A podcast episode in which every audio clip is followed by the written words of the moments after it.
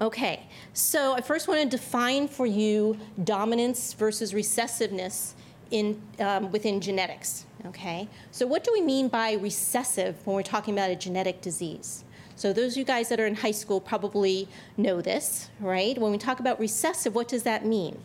It means that you require, for, in order to see the disease, you have to have a mutation in both copies of that gene. Remember, we have two copies of every gene, right? So for a recessive disease, you have to have a mutation in both of those copies of the genes, the one you have got from your mom and the one you got from your dad.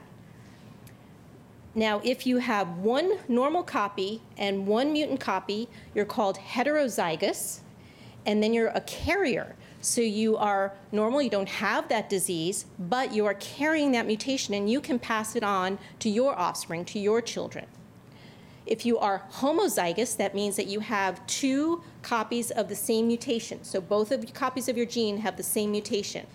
Or you can be what's called a compound heterozygote, which means that you have two mutations, but they're two different mutations. So you got mutation A from your mom and mutation B from your dad in the same gene. So you still end up with the disease. Now, on the other hand, what do we mean by dominant in, when, um, in referring to genetic disorders?